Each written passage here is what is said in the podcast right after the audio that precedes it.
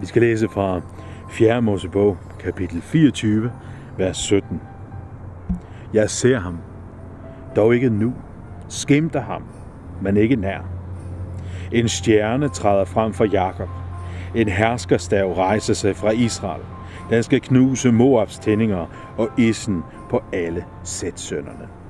Se, det er nogle spådomsord, som øh, profeten Biliam taler omkring den messias, som israelitterne ventede på.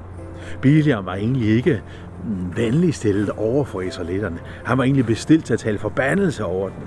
Og alligevel så, så bliver han grebet af Guds ånd, som taler det her profetiske ord. Og Biliam vidner om det. Han siger, jeg kan skimte ham, jeg ser ud i fremtiden, der vil der komme en, der vil komme en fra Jakobus, fra Israel. Og han skal, ja, han skal være alt herskende. Han skal ikke kun være Israels konge, han skal være hele verdens konge. Så det handler om at bøje sig for ham. Se, Jesus, han er ikke kun Israels konge. Han er også vores konge. Han vil os det bedste.